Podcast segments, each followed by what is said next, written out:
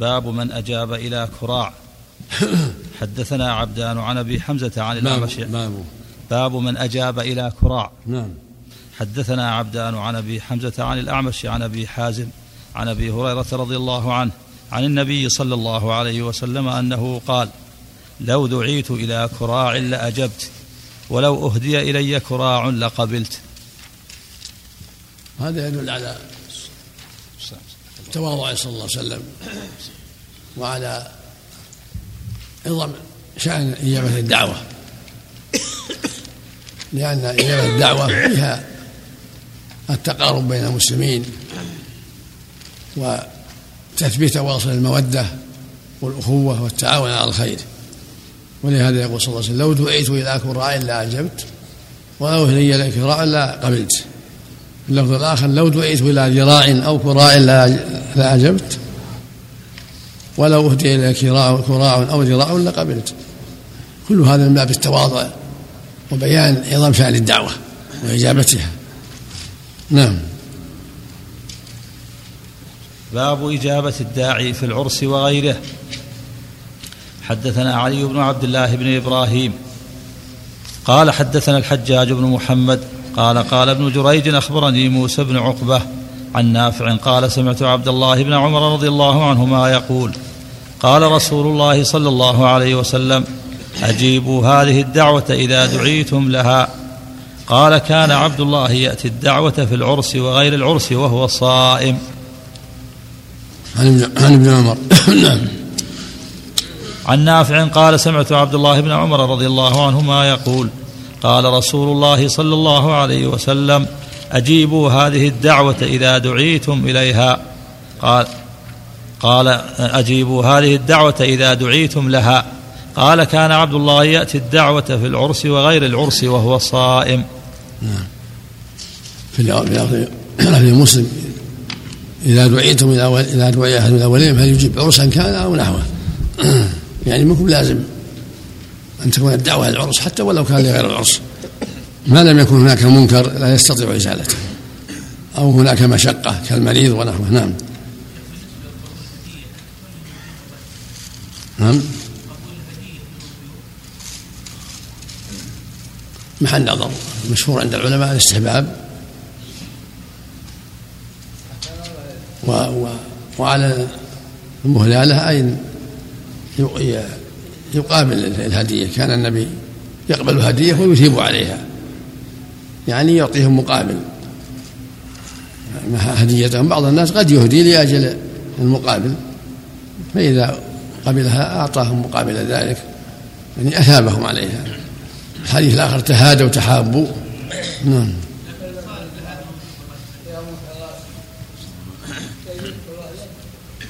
نعم. ما أدري وش يقول. يقول إذا كانت الدعوة لا فيها منكرات. يحضر إن كان يستطيع إنكار منكر يحضر. إن كان ما يستطيع إنكار منكر لا يحضر. نعم.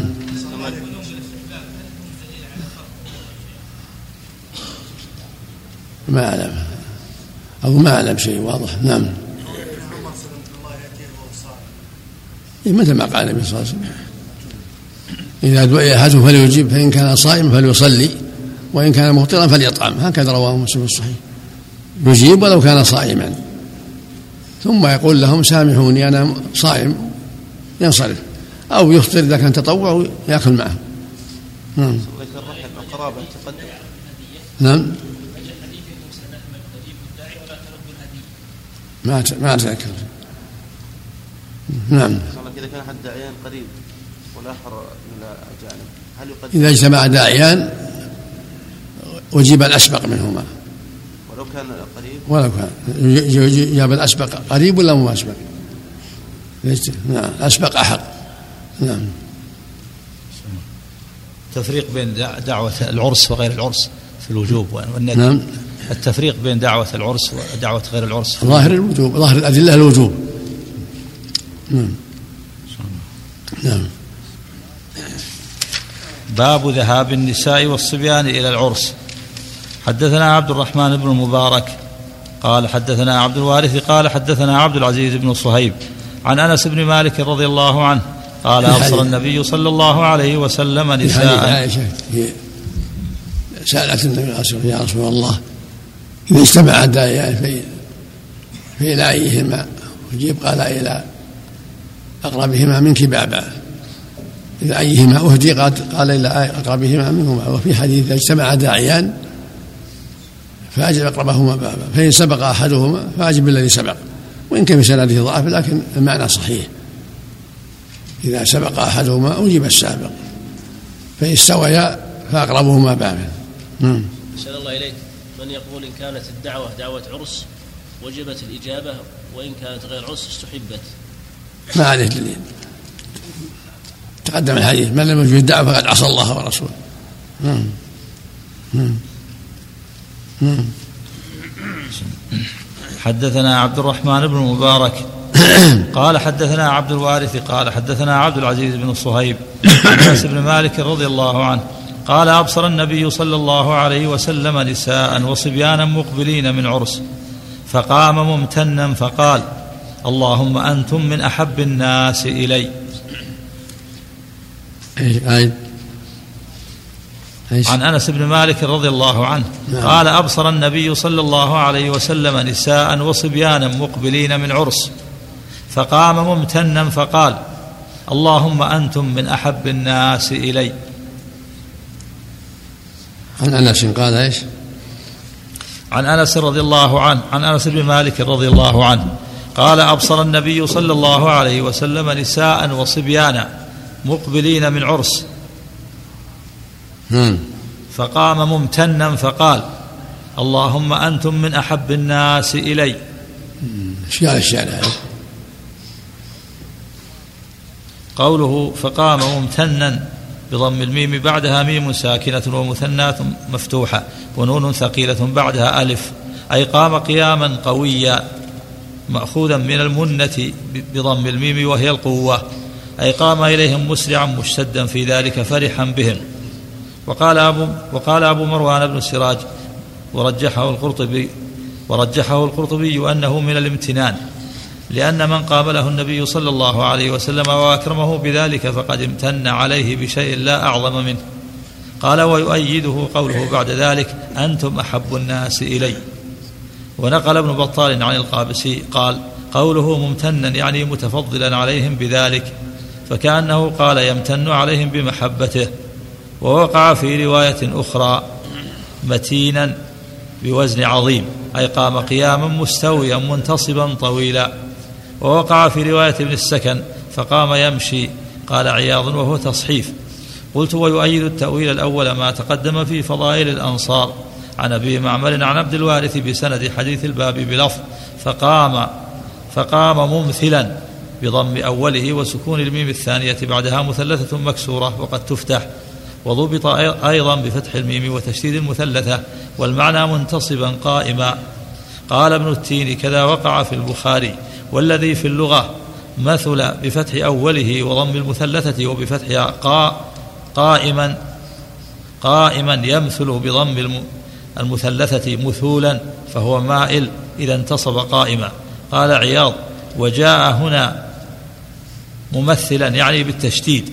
أي مكلفا نفسه ذلك. انتهى. ووقع في رواية الإسماعيلي عن الحسن بن سفيان عن إبراهيم بن الحجاج عن عبد الوارث فقام النبي صلى الله عليه وسلم لهم مثيلا بوزن عظيم وهو فعيل من ماثل. وعن إبراهيم بن, هاشم عن إبراهيم بن الحجاج مثله وزاد يعني ماثلا. قوله اللهم أنتم من أحب الناس إلي. زاد في رواية أبي معمر قالها ثلاث مرات. وتقديم لفظ اللهم يقع للتبرك أو للاستشهاد بالله في صدقه. ووقع في رواية مسلم من طريق ابن علية عن, عن, عن عبد العزيز اللهم إنهم والباقي مثله وأعادها ثلاث مرات. وقد اتفقا كما تقدم في فضائل القرآن على رواية هشام بن زيد عن أنس رضي الله عنه. جاءت امرأة من الأنصار إلى رسول الله صلى الله عليه وسلم ومعها صبي لها فكلمها وقال والذي نفسي بيده إنكم لا أحب الناس إلي مرتين. وفي رواية تأتي في كتاب النذور ثلاث مرات ومن في هذه الرواية مقدرة بدليل بدليل رواية حديث الباب. انتهى. العين زال شيء؟ العيني ما في زيادة. ها؟ ما يوجد زيادة. ما زاد من الأنصار ما ذكر الأنصار. وقع في رواية فضائل الأنصار. بس. طيب. الزيادة مهمة. هي المقصود أنه صلى الله عليه وسلم يبين فضل الأنصار. ولهذا لما رأى النسوة والصبية قال هذا الكلام. فهم من أحب الناس إليه عليه الصلاة والسلام. وهنا قال أحب الناس إليه لما حصل منهم من النصرة والتأييد والإيواء رضي الله عنهم وأرضاهم. ولهذا قال صلى الله عليه وسلم حب الأنصار آية الإيمان وبغض الأنصار آية النفاق. لا يحبهم إلا مؤمن ولا يبغضهم إلا منافق رضي الله عنه وأرضاه. نعم اللهم المستعان باب هل يرجع إذا إذا رأى منكرا في الدعوة. ورأى ابن مسعود رضي الله عنه صورة في البيت فرجع. ودعا ابن عمر أبا أيوب رضي الله عنهما فرأى في البيت سترا على الجدار. فقال ابن عمر رضي الله عنهما غلبنا عليه النساء. فقال من كنت أخشى عليه فلم أكن أخشى عليك. والله لا أطعم لكم طعاما فرجع. حدثنا إسماعيل قال حدثني مالك عن نافع عن القاسم بن محمد عن عائشة رضي الله عنها زوج النبي صلى الله عليه وسلم أنها أخبرت أنها اشترت نمرقة فيها تصاوير. فلما رآها رسول الله صلى الله عليه وسلم قام على الباب فلم يدخل. فعرفت في وجهه الكراهية فقلت يا رسول الله أتوب إلى الله وإلى رسوله ماذا أذنبت؟ فقال رسول الله صلى الله عليه وسلم ما بال هذه النمرقة؟ قالت فقلت اشتريتها لك لتقعد عليها وتوسدها. فقال رسول الله صلى الله عليه وسلم إن أصحاب هذه الصور يعذبون يوم القيامة.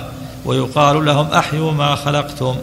وقال إن البيت الذي فيه الصور لا تدخله الملائكة.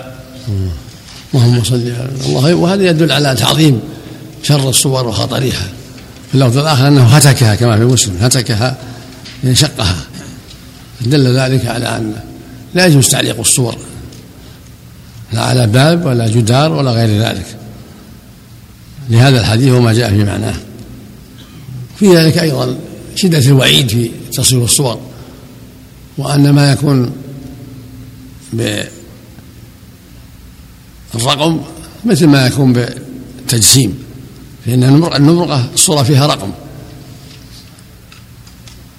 فذلك محرم وهكذا ما يكون في بالتجسيم كما يكون بالأخشاب أو بالأحجار أو بالحديد أو بغير ذلك. كله ممنوع. لقوله صلى الله عليه وسلم إن أصحاب هذه الصور يعذبون يوم القيامة ويقال أحيوا ما خلقتم.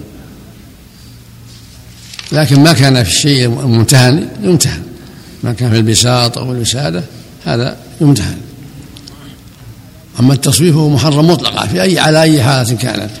لكن إذا كانت الصورة في بساط أو نحو مما يمتهن جاز ذلك لحديث عائشة المعروف في قصة الوسادة وكذلك حديث أبي هريرة في البساط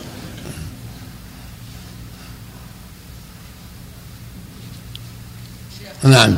ستر أحسن الله هو الرقم الثوب هو الفترة هو الرقم المرقوم على الخراق وعلى الأوراق. يقال له الرقم ويقال له الفوتوغرافي نعم. نعم. نعم. شال على ستر هذا محل ابن عمر يقول غلبنا عليه النساء جعلوا الستار. قال عليه؟ على كلام ابن عمر وكلام أبي أيوب. قوله ودعا ابن عمر أبا أيوب رضي الله عنهما فرأى في البيت سترا على الجدار فقال ابن عمر رضي الله عنهما غلبنا عليه النساء. فقال من كنت أخشى عليه فلم أكن أخشى عليك والله لا أطعم لكم طعاما فرجع. وصله أحمد في كتاب الورع ومسدد في مسنده. ومن طريقه الطبراني من رواية عبد الرحمن بن إسحاق عن الزهري عن سالم بن عبد الله بن عمر رضي الله عنهما. قال أعرست في عهد أبي فآذن أبي الناس فكان أبو أيوب في من آذنا وقد ستروا بيتي ببجاد أخضر.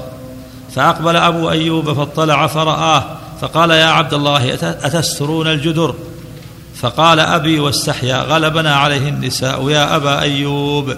فقال من خشيت أن تغلبه النساء فذكره ووقع لنا من وجه آخر من طريق الليث عن بكير بن عبد الله بن الأشج عن سالم بمعناه وفيه فأقبل أصحاب النبي صلى الله عليه وسلم يدخلون الأول فالأول حتى أقبل أبو أيوب وفيه فقال عبد الله أقسمت عليك لترجعن فقال وأنا أعزم على نفسي ألا أدخل يومي هذا ثم انصرف وقد وقع نحو ذلك لابن عمر رضي الله عنهما فيما بعد فأنكره وأزال ما أنكر ولم يرجع كما صنع أبو أيوب.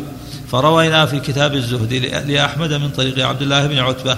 قال دخل ابن عمر رضي الله عنهما بيت رجل دعاه إلى عرس فإذا بيته قد ستر بالكرور. فقال ابن عمر رضي الله عنهما يا فلان متى تحولت الكعبة في بيتك؟ ثم قال لنفر معه من أصحاب محمد صلى الله عليه وسلم ليهتك كل رجل كل رجل ما يليه ليهتك كل رجل ما يليه.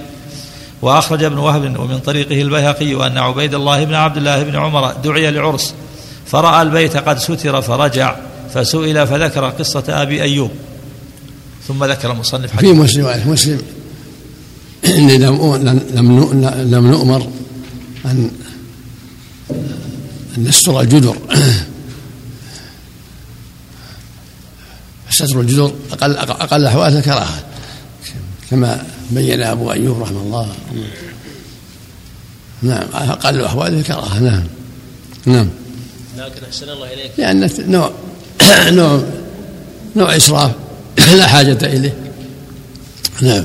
يعني أحسن الله إليك الستر الذي لا حاجة له. نعم. كان مثل الستائر التي على النوافذ. النوافذ لا بأس بها. على النوافذ لا بأس بها. لكن الجدران لا مثل ما قال متى صلاة الكعبة عندكم؟ أما إذا كان على النوافذ ما يضر. مثل ما يحط عليها الأبواب. نعم.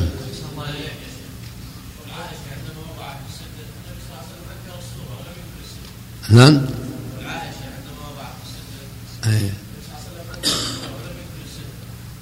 هذا على الباب لأنه على الباب. موضوع على الباب الستر. نعم. الستر على الباب وعلى الطاقات ما يخالف. نعم معنى قوله الله إليك أتوب إلى الله وأتوب إلى رسوله إذا صار الحق للمخلوق يساب إليه اعتذر يعني اعتذر. اعتذر إلى الله من حق من معصية ومن إلى الرسول من حقه. اللفظ الآخر لا أتوب إلى الله ولا أتوب إلى محمد. قال عرفت الحق لأهله. نعم, هذا معناه التنصل أتوب إلى الله من حقه وأتوب إليك من حقك يا رسول الله. نعم. يتكلم على الجدران بالورق نعم. ستر الجدران بالورق محل الله هذا أمر سهل. نعم. نعم. في كلام على الستر من, من هو؟ حافظ. شو يقول؟ واما حكم ستر البيوت والجدران في جوازه خلاف قديم. أي. وجزم جمهور الشافعية بالكراهة وصرح الشيخ ابو نصر المقدسي منهم بالتحريم. تجري حديث عائشة أن النبي صلى الله عليه وسلم قال إن الله لم يأمرنا أن نكسو الحجاره والطين. وجلب الستر حتى هتك وأخرجه مسلم. قال البيهقي هذه اللفظه تدل على كراهة الجدار الجدار. وإن كان في بعض ألفاظ الحديث أن المنع كان بسبب الصورة. نعم والله أقل شيء الكراهة مثل ما قال الجمهور أقل شيء الكراهة. نعم وكذلك عبد الله السقف يشمل هذا السقف البيت والجدران المبالغه في التزيينها الأقرب والله أعلم أنه يكره إذا كان للزينة أما إذا كان السقف لأسباب أخرى فلا بأس مثل ما تسقف بالحجارة وبالخشب وغيره أما الجدران إذا كان للزينة هذا هو المكروه نعم.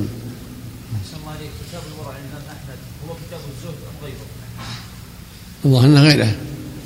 نعم. نعم. باب قيام المرأة على الرجال في العرس وخدمتهم بالنفس. باب باب قيام المرأة على الرجال. نعم. باب قيام المرأة على الرجال في العرس وخدمتهم بالنفس. نعم. حدثنا سعيد بن أبي مريم قال حدثنا أبو غسان قال حدثني أبو حازم عن سهل رضي الله عنه قال لما عرس أبو أسيد الساعدي رضي الله عنه دعا النبي صلى الله عليه وسلم وأصحابه فما صنع لهم طعاما ولا قربه إليهم إلا امرأته أم أسيد. بلت تمرات في تور من حجارة من بل الليل. بلت. بلت تمرات في تور من حجارة من الليل. فلما فرغ النبي صلى الله عليه وسلم من الطعام أماثته له فسقته تتحفه بذلك. مثل ما تقدم. هذا إن كانت برزت بذلك قبل قبل الحجاب وإن كان ما برزت إنما قدمته لأبي أسيد مقدمة فليس إشكال أما إن كانت قدمته بنفسها فهذا كان قبل الحجاب. نعم كما تقدم. نعم. كان ترجمة يقول خدمتهم بالنفس. نعم. يقول خدمتهم بالنفس يعني كانها نعم. الترجمة يقول خدمتهم بالنفس. يعني باب. كان باب قيام المرأة على الرجال في العرس وخدمتهم بالنفس. يعني بنفسها الحين باب. قيام المرأة على الرجال في العرس وخدمتهم بالنفس. نعم هذا. هذا قبل قبل الحجاب أو خدمة ما فيها بروز تقدم لهم وولدها وأخوها يقدم. م. وأما هذا اللي بروزها بنفسها هذا كان قبل الحجاب. نعم. باب النقيع والشراب الذي لا يسكر في العرس. باب. باب النقيع والشراب الذي لا يسكر في العرس. نعم. حدثنا يحيى بن بكير قال حدثنا يعقوب بن عبد الرحمن القاري عن أبي حازم قال سمعت سهل بن سعد رضي الله عنه. أن أبا أسيد الساعدي رضي الله عنه دعا النبي صلى الله عليه وسلم لعرسه فكانت امرأته خادمهم يومئذ وهي العروس. فقالت أو قال أتدرون ما أنقعت لرسول الله صلى الله عليه وسلم؟ أنقعت له تمرات من الليل في تور. وهذا يدل على أن الشراب لا بأس به الشراب من التمر أو من غيره. إذا لم يسكر فلا بأس. أن يصنع لهم شراب من التمر أو من العسل أو من غيره. يسقى يسقاه الناس. لا كسائر الأشربة التي لا بأس بها. إنما الممنوع ما كان مسكرا. أما إذا كان ليس بمسكر فلا بأس أن يصنع الشراب من التمر أو غيره. نعم. باب المداراة مع النساء وقول النبي صلى الله باب. عليه وسلم. باب. باب المداراة مع النساء. باب إيش؟ المداراة. الم... المداراة. المداراة. مداراة. نعم. نعم. باب المداراة مع النساء. وقول النبي صلى الله عليه وسلم إنما إنما المرأة كالضلع. حدثنا عبد العزيز بن عبد الله قال حدثني مالك عن أبي الزناد عن الأعرج عن أبي هريرة رضي الله عنه أن رسول الله صلى الله عليه وسلم قال المرأة كالضلع إن أقمتها كسرتها وإن استمتعت بها استمتعت بها وفيها عوج. وفي اللفظ الآخر استوصوا بالنساء خيرا. استوصوا بالنساء خيرا كما في الصحيح.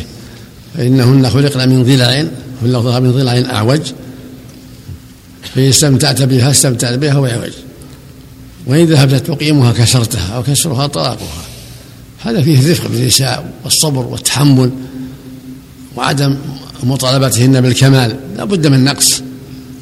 فالمشروع لل- للزوج الصبر والاحتساب وعدم الشدة في الأمور. وأن يستمتع بها بالرفق وعدم التكليف والمشقة. لا بد من نقص.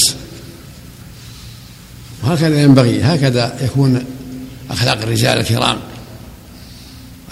وكان صلى الله عليه وسلم ذا صبر كثير وعشرة حسنة لأهله عليه الصلاة والسلام. ولهذا قال استوصوا بالنساء خيرا فإنهن خلقن من ضلع أحوج. قال ضلع ويقال ضلع بالتسكين وفتح اللام.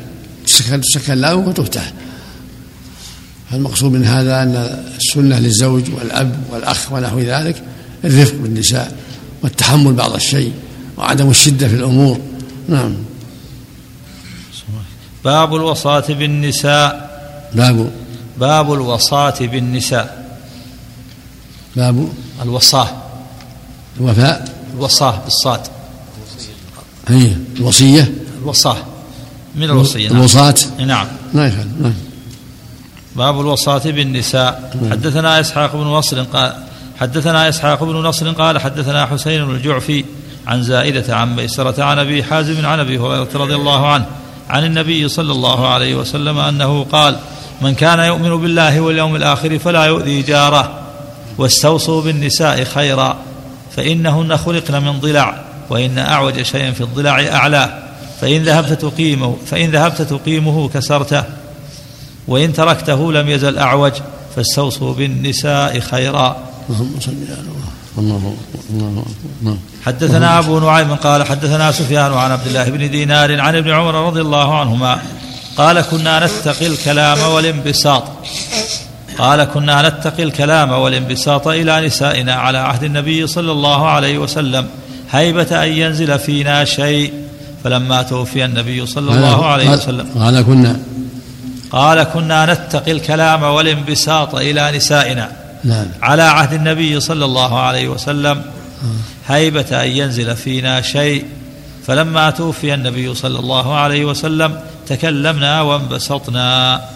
فلما توفي. فلما توفي النبي صلى الله عليه وسلم تكلمنا وانبسطنا. نعم. اللهم صل على اللهم صل على وهذا السنة المؤمن مثل ما كانوا في عهد النبي صلى الله عليه وسلم. وصي بهن خيرا والرفق. نعم. باب قوا أنفسكم وأهليكم نارا.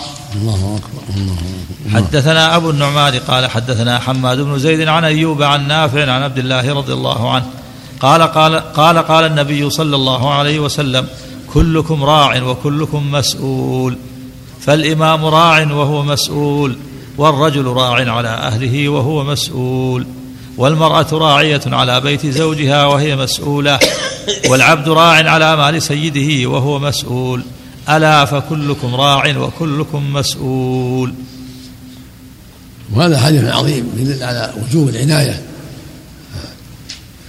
بالأهل والأولاد وغيرهم والآيات الكريمة تدل على هذا المعنى. ولهذا قال صلى الله جل وعلا يا أيها الذين آمنوا قوا أنفسكم وأهليكم نارا. وقودها الناس والحجارة. بماذا يقول لهم؟ يقول لهم بالاستقامة على دين الله بالتأديب الشرعي والمعاملة الشرعية. هذه هي الوقاية كما قال الله تعالى وأمر أهلك بالصلاة واصطبر عليها. فالواجب على الجميع أن يقوا أنفسهم وأهليهم عذاب الله بطاعته والاستقامة على دينه والتواصي بحقه. والأمر بالمعروف والنهي عن المنكر هذه الوقاية. لا يهمل أولاده ولا أهل بيته ولا خدامه. يا أيها الذين آمنوا خاطبهم بالإيمان قوا أنفسكم وأهليكم نارا وقودها الناس والحجارة. عليها ملائكة غلاظ شداد. لا يعصون الله ما أمرهم ويفعلون ما يؤمرون. قوهم يعني قوهم بوصيتهم بتقوى الله بأمرهم بالمعروف. بنهي عن المنكر بتوجيههم إلى الخير بالأخذ على يد السفيه. ولهذا يقول صلى الله عليه وسلم كلكم راع وكلكم مسؤول رعيته. فالإمام راع السلطان راع ومسؤول رعيته. والرجل راع في أهل بيته ومسؤول رعيته. مسؤول عن زوجته وأولاده وأخواته ومن في بيته.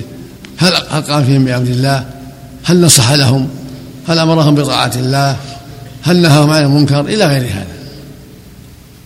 وهكذا المرأة راعية في بيت زوجها عليها أن تتقي الله وأن تنصح لزوجها وأولادها وأن تقوم بالواجب في بيتها هي مسؤولة. وهكذا العبد والخادم الذي هو غير مملوك مسؤول. هل يقوم بالواجب الذي أسند إليه أم لا؟ ثم قال صلى الله عليه وسلم ألا فكلكم راع يعني عام ألا فكلكم راع ومسؤول رعيته. فالوكيل الذي على الناس راعي مدير الشركة راعي أمير البلد راعي شيخ القبيلة راعي رئيس العمال وكيل العمال راعي وهكذا. كل واحد مسؤول عما وكل إليه. هل نصح؟ هل أدى الواجب؟ هل خاف الله في ذلك؟ هل منع الغش والخيانة؟ هو مسؤول عن هذه الأشياء. فالواجب الحذر والواجب أداء النصيحة والحذر من التساهل. نسأل الله السلامة. نعم.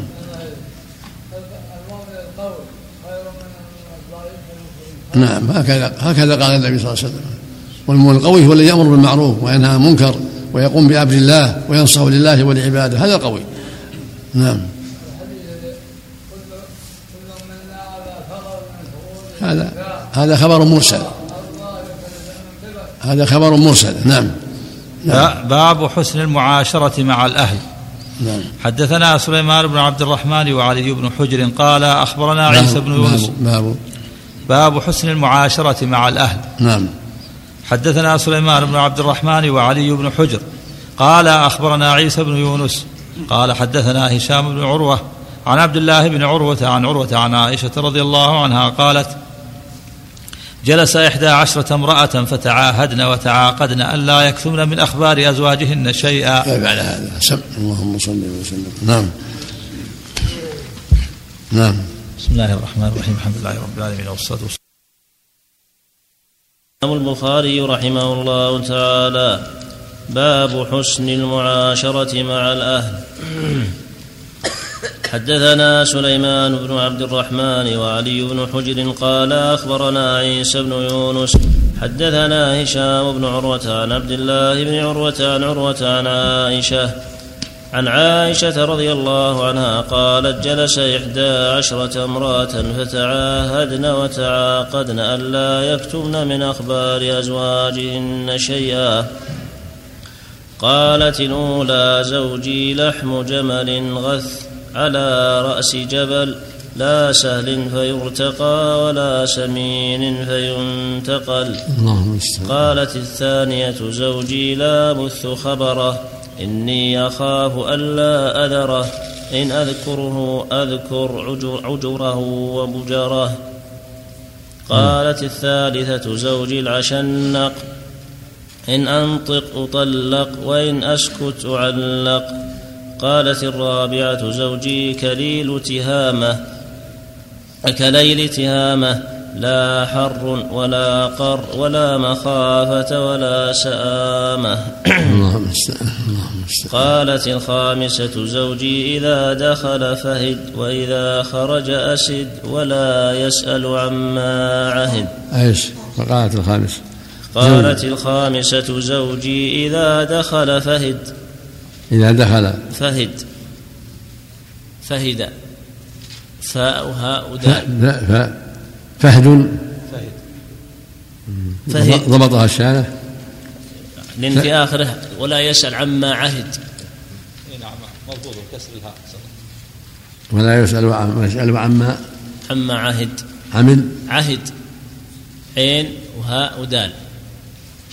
إيش بعده؟ عهد نعم. إي نعم. آه. قالت الخامسة زوجي إذا دخل فهد وإن خرج أسد ولا يسأل عما عهد. قالت السادسة زوجي إن أكل إن إن أكل لف وإن شرب اشتف وإن اضطجع التف ولا يولج الكف ليعلم البث. اللهم قالت السابعة زوجي غيايا أو عيايا طباقا كل داء له داء. شجك أو أو أو فلك أو جمعك كلا لك. لا حول ولا قالت الثامنة. نعم. زوجي المس مس أرنب والريح ريح زرنب. قالت السا قالت التاسعة زوجي رفيع العماد طويل النجاد عظيم الرماد قريب البيت من الناد. قالت العاشرة زوجي مالك وما ملك. مالك خير. إيش؟ زوجي مالك وما مالك. مالك خير من ذلك. له إب- إبل كثيرات المبارك قليلات المسارح. وإذا سمعن صوت المزهر أيقن أنهن هوالك.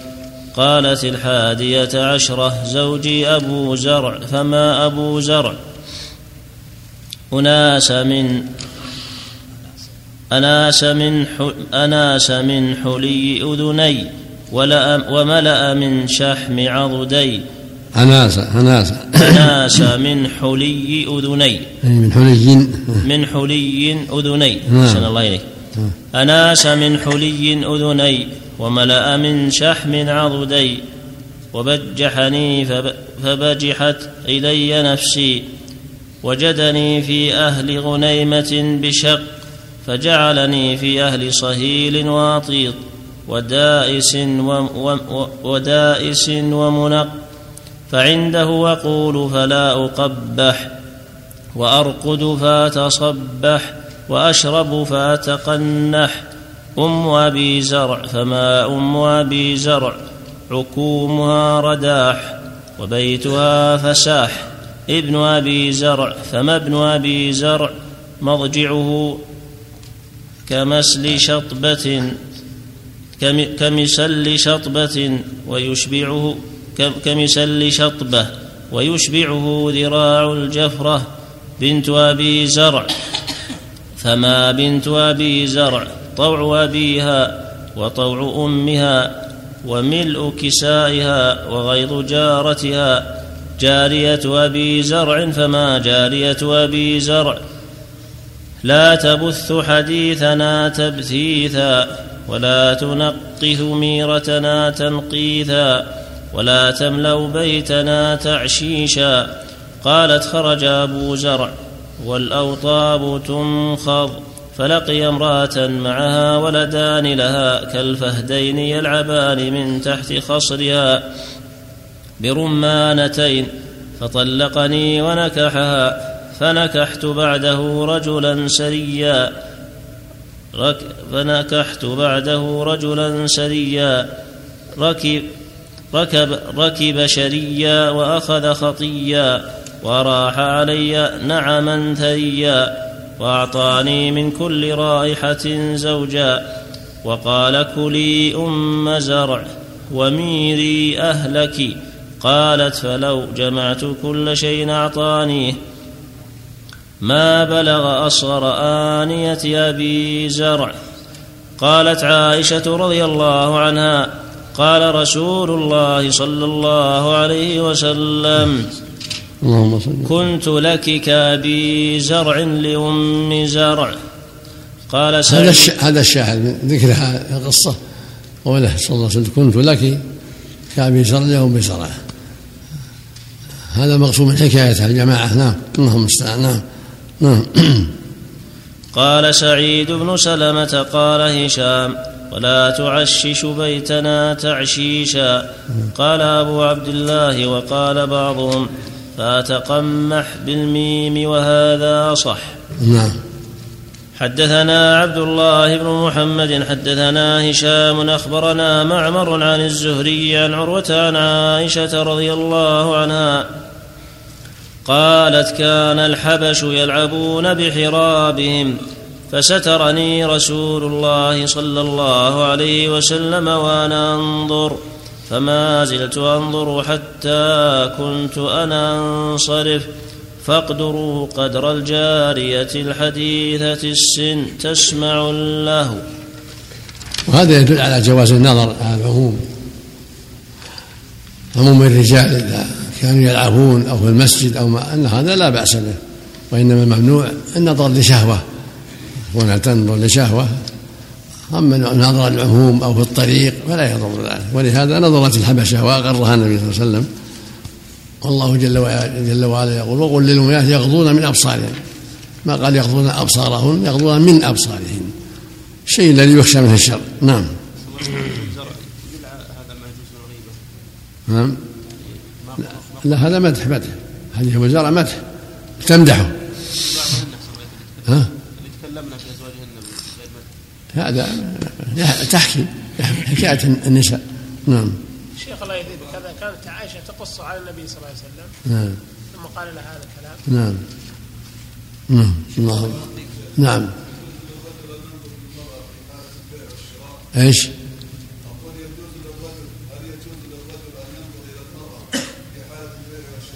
لا يغض بصره لا ينظر إلا إذا كان جارية بيشتريها. كان امه بيشتريها لا بأس ينظر ما يحتاج إليه. أما البيع والشراء لا عليها التستر وعليها غض البصر. أما النظر في المجتمعين مثل قصة الحبشة أو المرور في الأسواق تنظر حاجاته في الأسواق أو في المسجد لا بأس. لأن هذا ما هو بنظر شهوة نظر للطريق أو نظر لعموم ال- الواقفين أو المصلين أو اللاعبين. ولهذا اقرها النبي تنظر من عند كتبه عليه الصلاة والسلام للعبهم. ويدل على جواز اللعب اللعب بالح- بالحراب والسيوف والبنادق إذا كان ما فيها خطر على أحد. لأن هذا من باب التمرن على الجهاد والاستعداد للجهاد. ولهذا قرهم صلى الله عليه وسلم في ذلك حتى في المسجد. نعم.